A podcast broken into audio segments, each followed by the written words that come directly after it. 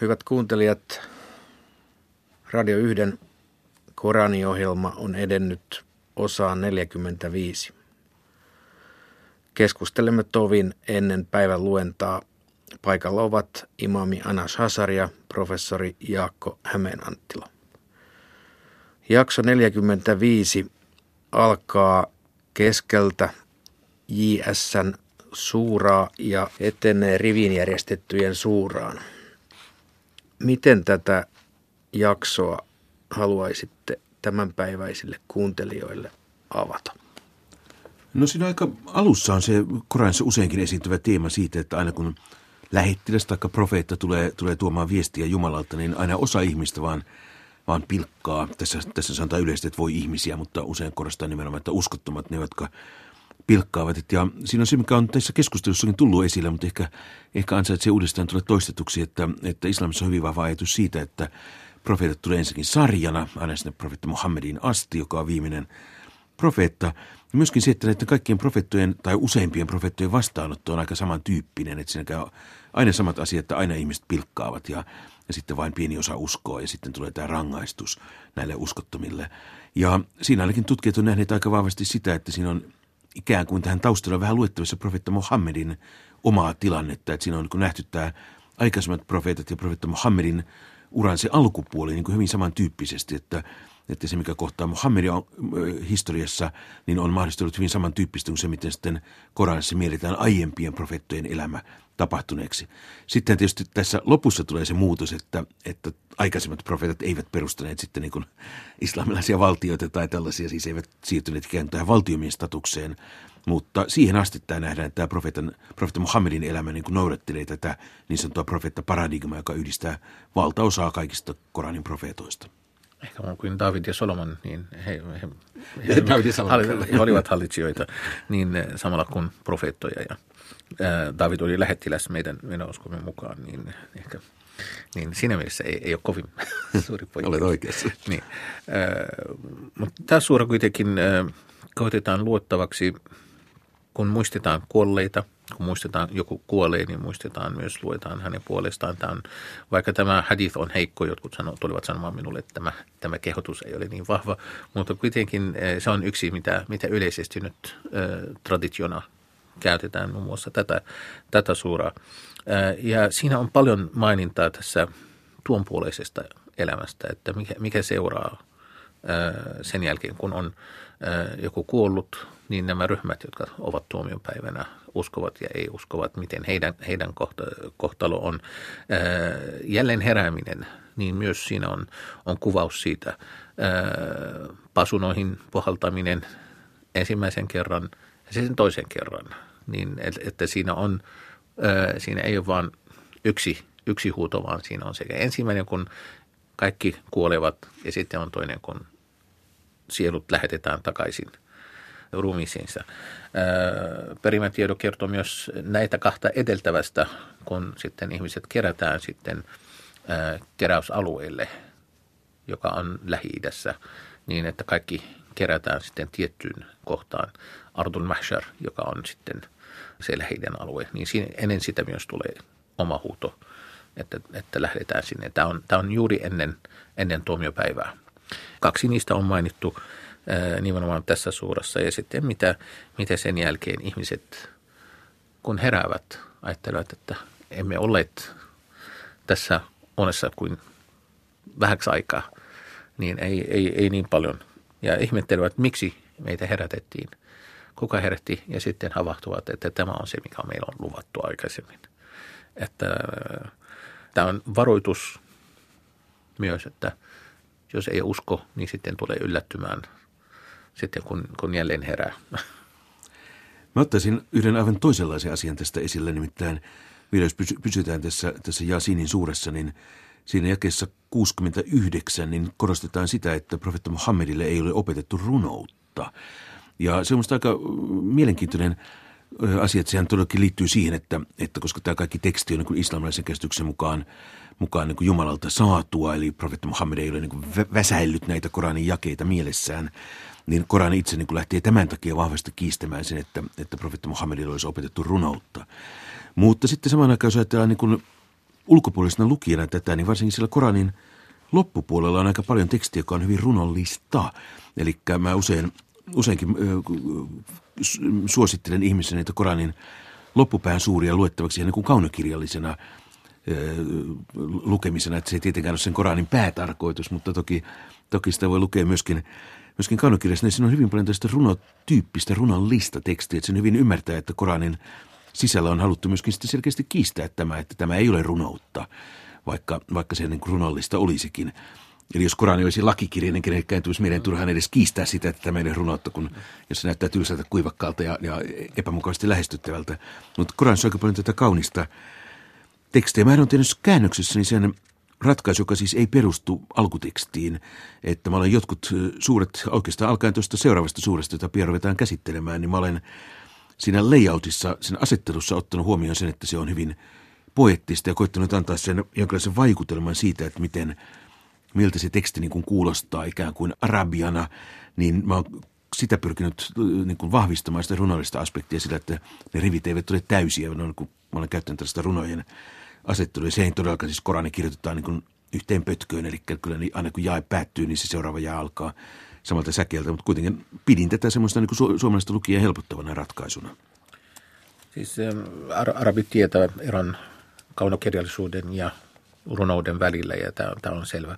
Ja sen takia, kun, kun sen ajan arabit kuulivat sitä, ne, jotka eivät uskoneet siihen, että ihmettelivät, että tämä, tämä ei ole runo, mutta tämä ei ole tavallinen teksti. Se on, se on kaunista, mutta se ei ole samalla tavalla kuten on tunnettu, ää, niin tietenkin jos, jos olisimme nyt kuuntelemassa jonkun verran arabian kielellä Koranin luentaa, eikä suomeksi, niin kun kuunnellaan, kun, kun jäi päättyy, niin mä voisin esimerkiksi tässä, tässä sanoa, se päättyy esimerkiksi al-mashhun, yarkabun, turhamun, mubin, yarji'un, eli, eli aina päättyy tiettyyn ääneen.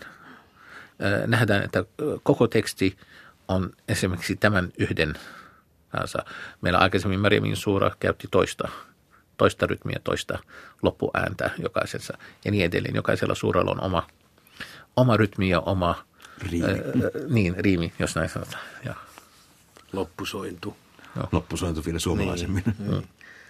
Tämä on hyvin kiinnostavaa, Jaakko, tämä sinun valintasi, että siirryt tosiaankin tästä suurasta 37 ainakin hetkeksi – tällaiseen niin kuin todellakin runoissa hyvin tunnettuun säijakoon. Onko tähän jokin erityinen syy, että se tapahtuu juuri tässä suuran 36 ja 37 välillä? Ei siinä ole mitään, se myöskin palaa tuollaiseen prosalliseen muotoon sitten seuraavien suurien kohdalla. Eli mä koitin sitä vaan käyttää semmoista niin kuin kielellistä tuntumaa, niin myönnän, että se on vain sen näppituntuma asia, että silloin kun se teksti rupeaa muuttumaan muuttumaan niin kuin runolliseksi siinä merkityksessä, minkä mä sitten sille sanalle annan, niin mä niin kuin vastaan siihen kääntämällä, kääntämällä sitten niin kuin runon muotoon kirjoitettuna. Siinä on muutamia ongelmia, niin kun, joista yksi oli se, että kun näissä Koranin suurissa on näitä myöhäisempiä lisäyksiä, siis aivan muslimien hyväksymiä, myöhempiä lisäyksiä, siis profeetta Muhammedin aikana tulleita, niin niillä usein se tyyli saattaa olla sitten proosallinen, sen muuten runollisen suuran, suuran keskellä. Ja se oli suuri ongelma, että pitääkö nämäkin jakaa ikään kuin runonsäkeiksi nämä myöhemmätkin lisäykset siellä, vaikka ne, vaikka ne eivät hirveän runollisia olekaan, eikä, eikä hirveän vahvan rytmisiä, vai pitääkö niitä antaa niin kuin ikään kuin hypätä, hypätä silmille sillä tavalla, että ne ovat eri tavalla käännetty joku muu suura tai eri tavalla sinne aseteltu joku muu suura. Ja otin sitten sen pääratkaisun, että, että kun suura lähtee olemaan ikään kuin runoa, niin se sitten myöskin nämä hyvin prosessit lisäykset on kääntynyt siellä samalla tavalla. Se ei vaikuta niinkään siihen käännösasuun, että se on ihan yksi sama niin layoutin asia, että, että kyllä mä käänsin ne aivan niin kuin mä joka tapauksessa olisin ne että mä en siinä ottanut huomioon tuota esimerkiksi näitä riimejä tai rytmejä, koska se on niin vaikea, vaikea asia, niin en lähtenyt sitä, sitä ottamaan, mutta aina tuolla asettelulla pyrin antaa lukijalle sen vihjeen, että nyt alkutekstissä on hyvin rytmistä ja riim, riimiteltyä kieltä. Entäpä sitten sisältö, tämän rivin järjestettyjen suuran sisältö? Mitä siitä haluaisit todeta?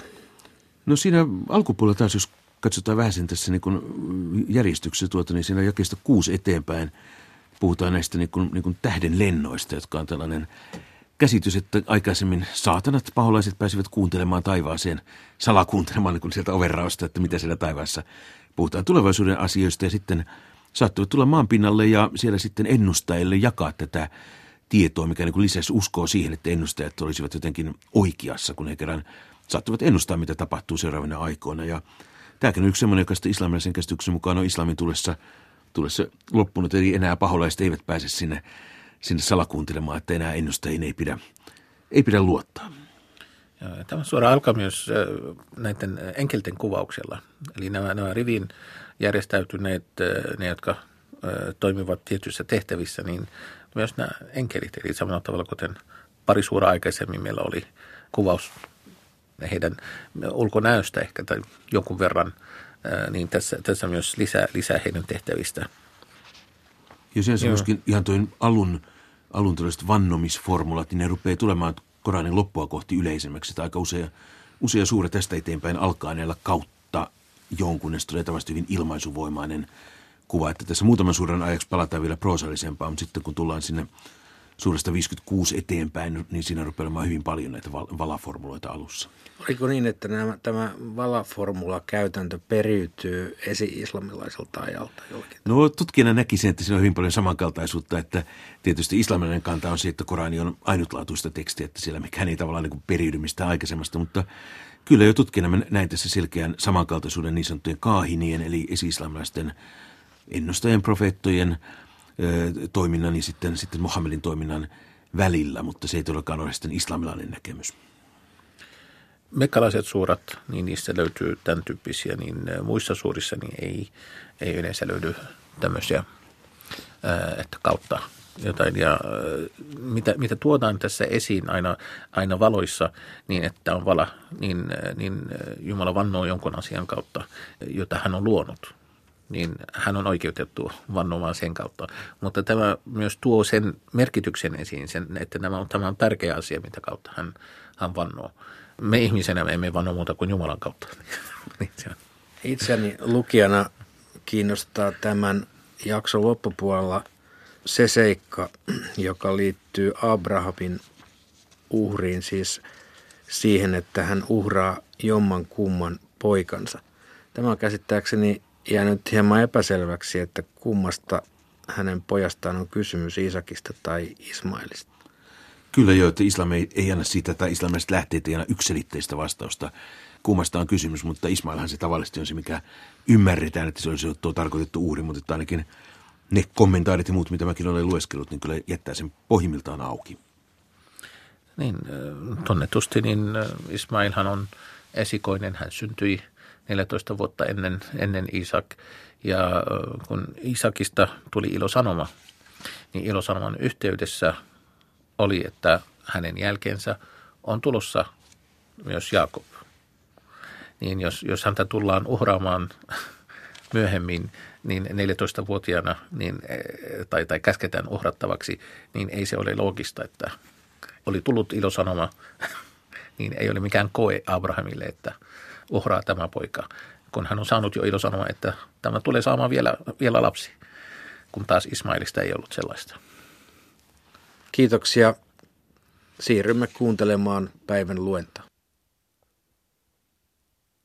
Emme me hänen jälkeensä lähettäneet taivaallista armeijaa hänen kansansa vastaan, emme me sellaista lähettäneet. Kuului vain yksi huuto, ja heidän elämänsä sammui. Voi ihmisiä, Aina kun heille tulee lähettiläs, he pilkkaavat häntä. Eivätkö he näe, kuinka me olemme hävittäneet aikaisempia sukupolvia, jotka eivät enää palaa heidän luokseen? Heidät tuodaan kaikki yhdessä meidän luoksemme. Heille on merkkinä marras maa, jonka me herätämme henkiin ja annamme kasvaa viljaa heidän ruuakseen. Me olemme asettaneet maahan taatelilehtoja ja rypäletarhoja ja antaneet lähteiden kummuta sieltä esiin, jotta he voisivat syödä hedelmiä. Eiväthän he ole lähteitä omin käsin kaivaneet. Eivätkö he osaa olla kiitollisia? Ylistys hänelle. Hän on luonut kaikki lajit, joita maa kasvaa, heidät itsensä ja kaikkea, mitä he eivät edes tiedä. Heille on merkkinä myös yö. Me vedämme päivän pois ja he jäävät pimeään, ja aurinko kulkee lepopaikkaansa. Näin on mahtava, tietävä säätänyt. Kuulemme olemme säätäneet vaiheet ja lopulta se näyttää kuivuneelta oksalta. Ei auringon sovi tavoittaa kuuta eikä yön kiirehtiä päivän ohi, vaan kaikki kulkevat rataansa taivaan kannalla.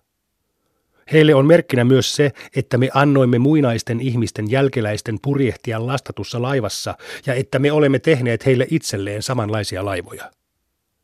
Jos me haluamme, me annamme heidän hukkua, eivätkä heidän huutonsa heitä auta, eikä heitä pelasteta, ellemme me armahda heitä ja salli heidän nauttia vielä hetken. Heille sanotaan, pelätkää niiden kohtaloa, jotka elivät ennen teitä, ja niiden, jotka tulevat teidän jälkeenne, jotta teitä armahdettaisiin. Aina kun heille näytetään jokin heidän herransa merkeistä, he kääntyvät pois.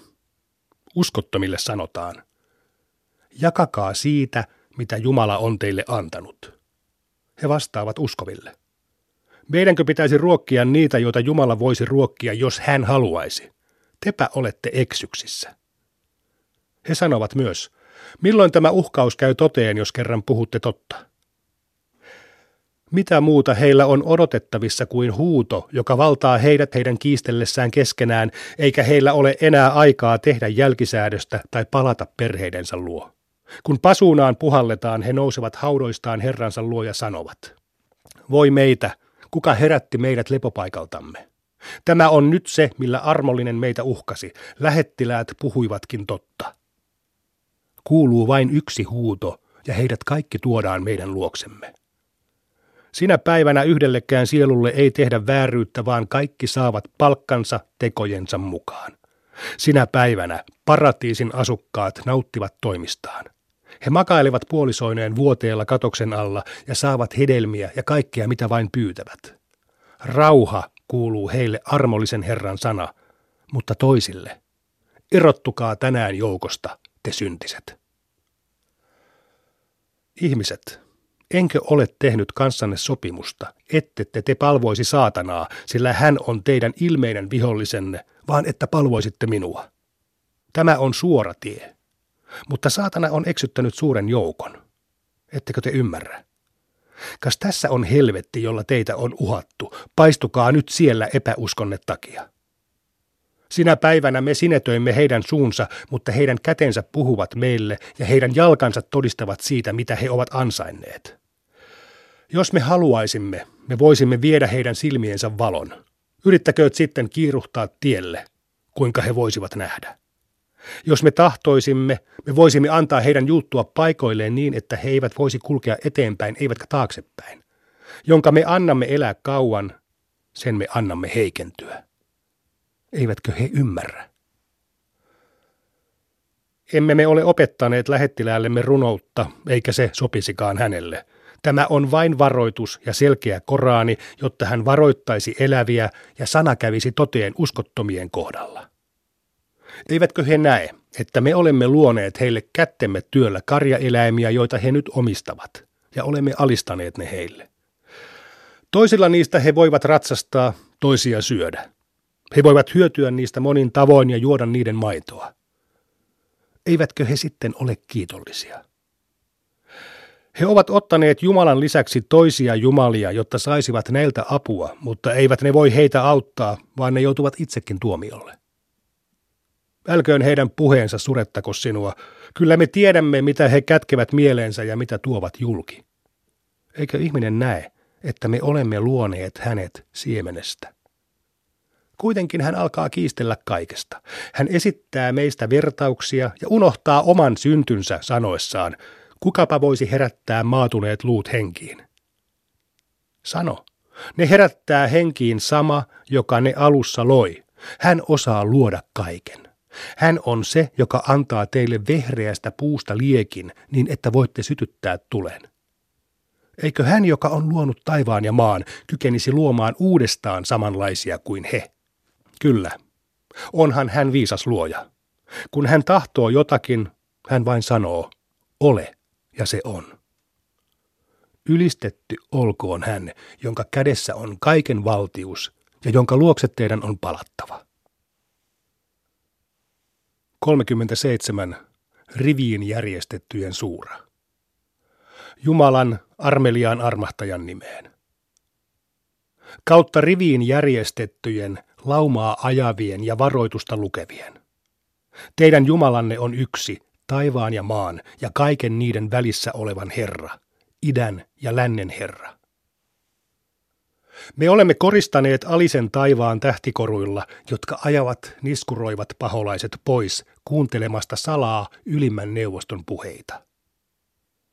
Heitä heitetään tähdillä joka taholta ja heidät ajetaan pois. Heitä odottaa ikuinen rangaistus. Jos joku onnistuukin sieppaamaan sanan, häntä ajaa takaa terävä lieska. Kysy siis ihmisiltä, oliko heidät vaikeampi luoda kuin ne muut, joita olemme luoneet. Ihmiset me loimme tahmeasta savesta.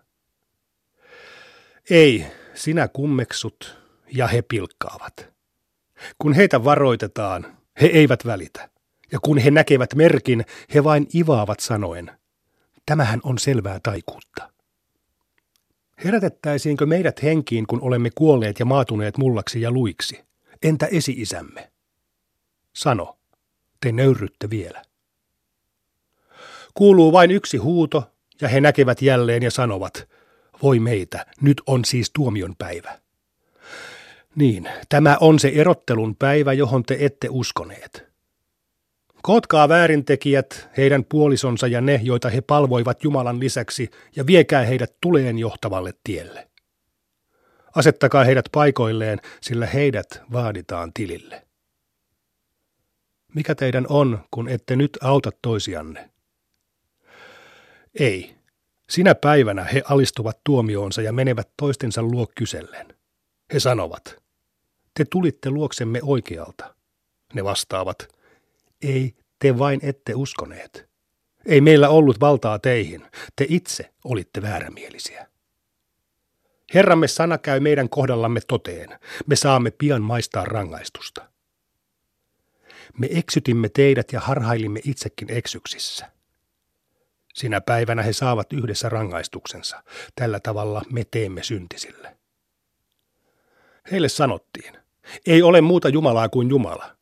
Mutta he olivat kopeita ja sanoivat, olisiko meidän hylättävä Jumalamme riivatun runoilijan takia? Ei. Hän on tuonut totuuden ja osoittanut aikaisempien lähettiläiden puhuneen totta. Te kaikki saatte kyllä maistaa tuskallista rangaistusta, sillä teidät palkitaan tekojenne mukaan. Mutta Jumalan vilpittömiä palvelijoita odottaa tuttu ravinto, hedelmät, ja he saavat asua kunnioitettuina autuuden tarhoissa ja istua toisiaan vastapäätä vuoteilla. Heille tarjotaan kullekin vuorollaan maljasta lähdevettä, kirkasta ja juojia miellyttävää, joka ei sekoita mieltä ja josta he eivät juovu. Heidän luonaan on kainoja tummasilmäisiä neitoja, jotka ovat viattomia ja varjeltuja. Hurskaat käyvät toistensa luo kysellen kuulumisia. Yksi heistä sanoo. Minulla oli puoliso, joka kysyi, uskotko sinä, että meidät herätettäisiin tuomiolle, kun olemme kuolleet ja muuttuneet mullaksi ja luiksi? Hän kysyy, katsommeko heitä? Hän katsoo ja näkee puolisonsa tulen keskellä ja sanoo, kautta Jumalan, sinä olit vähällä saattaa minutkin turmioon. Ellei herrani olisi ollut armollinen, olisi minutkin raahattu tuonne. Emmekö me siis kuolleet kuin ensimmäisen kuoleman? Eikö meitä rangaistakaan? Tämä on nyt se suuri voitto. Tätä varten ihmiset ponnistelkoot. Kumpi on parempi suoja? Tämä vai sakkunpuu, jonka olemme asettaneet koettelimukseksi väärintekijöille? Se on puu, joka kasvaa helvetin pohjalla, ja sen kukinto on kuin käärmeen pää. Syntiset joutuvat syömään siitä ja täyttämään vatsansa sen hedelmillä, ja palanpainikkeeksi he saavat kiehuvaa vettä. Sitten heidän on palattava tuleen. He näkivät isiensä vaeltavan eksyksissä ja kiiruhtivat kulkemaan heidän jäljissään. Useimmat aikaisemmat ihmiset ovat eksyneet ennen heitä. Me lähetimme heidän luokseen varoittajia. Katso, kuinka varoitettujen kävi, paitsi niiden, jotka palvoivat yksin Jumalaa. Noa huusi meitä avukseen ja erinomaisesti häntä kuultiinkin. Me pelastimme hänet ja hänen perheensä suurelta surulta ja annoimme hänen jälkeläistensä jäädä eloon. Me jätimme hänen maineekseen jälkipolvien parissa. Rauha Noalle kaikkien ihmisten joukosta. Näin me palkitsemme hyväntekijät. Hän oli uskova palvelijamme, toiset me hukutimme. Samanlainen oli Abraham. Hän tuli Herransa luo puhtain sydämin ja sanoi isälleen ja kansalleen, mitä te oikein palvotte? Haluatteko te valheellisesti muita jumalia yhden Jumalan lisäksi? Mitä te oikein kuvittelette maailman Herrasta? Hän käänsi katseensa tähtiin ja sanoi, olen sairas. Uskottomat kääntyivät hänestä pois, ja hän meni heidän jumaliensa luo ja kysyi, miksi te ette syö? Miksi te ette puhu? Hän alkoi lyödä niitä oikealla kädellään, ja uskottomat kiirehtivät hänen luokseen. Abraham kysyi, palvotteko te patsaita, joita olette omin käsin veistäneet, vaikka Jumala on luonut niin teidät kuin sen, mitä olette tehneet? He sanoivat, rakentakaamme rovio ja heittäkäämme hänet tuleen. He tahtoivat punoa juoniaan häntä vastaan, mutta me annoimme heidän jäädä tappiolle. Abraham sanoi, minä menen Herrani luo, hän kyllä johdattaa minua. Herrani, anna minulle hurskas jälkeläinen. Me annoimme hänelle ilosanoman ymmärtäväisestä pojasta. Kun poika oli varttunut, Abraham sanoi, Poikani, näin unta, että uhrasin sinut. Mitä sinä ajattelet tästä? Poika vastasi. Isä, tee niin kuin sinua käsketään. Saat nähdä, että olen kärsivällinen, jos Jumala niin tahtoo. Kun he alistuivat ja Abraham painoi poikansa otsan maahan, me huusimme hänelle. Abraham, sinä olet jo saattanut unen toteen. Näin me palkitsemme hyväntekijät. Tämä oli ilmeinen koettelemus, mutta me lunastimme hänen poikansa suurella uhrilla ja jätimme hänen maineekseen jälkipolvien parissa. Rauha Abrahamille. Näin me palkitsemme hyväntekijät. Hän oli uskova palvelijamme ja me annoimme hänelle ilosanoman siitä, että Iisak olisi hurskas profeetta. Me siunasimme hänet ja Iisakin. Heidän jälkeläisistään toiset ovat hurskaita, mutta toiset tekevät väärin. Me annoimme suosiomme Moosekselle ja Aaronille ja pelastimme heidät ja heidän kansansa suurelta surulta. Me autoimme heitä ja he voittivat. Me annoimme heille selvittävän kirjan ja johdatimme heidät suoralle tielle. Me jätimme heidän maineekseen jälkipolvien parissa rauha Moosekselle ja Aaronille. Näin me palkitsemme hyvän tekijät. He olivat meidän uskovia palvelijoitamme. Elias oli lähettiläs, ja hän sanoi kansalleen, Ettekö te pelkää Jumalaa? Rukoiletteko te Baalia, mutta hylkäätte parhaimman luojan, Jumalan, teidän ja esi-isienne Jumalan? He kielsivät hänet ja heidät raahataan tuomiolle, mutta Jumalan vilpittömät palvelijat pelastetaan. Me jätimme hänen maineekseen jälkipolvien parissa. Rauha Eliaalle. Näin me palkitsemme hyvän tekijät. Hän oli uskova palvelijamme. Lot oli lähettiläs. Me pelastimme hänet ja hänen koko perheensä, paitsi vanhan vaimon, joka jäi menneiden joukkoon. Muut me tuhosimme, ja te voitte kulkea heidän asuinpaikkojensa ohi aamuin ja illoin. Ettekö siis ymmärrä? Joona oli lähettiläs. Hän pakeni lastattuun laivaan ja löi arpaa, mutta hävisi, ja kala nielaisi hänet, moitteen alaisen. Ellei hän olisi ylistänyt Jumalaa, hän olisi saanut viipyä kalan vatsassa ylösnousemuksen päivään asti.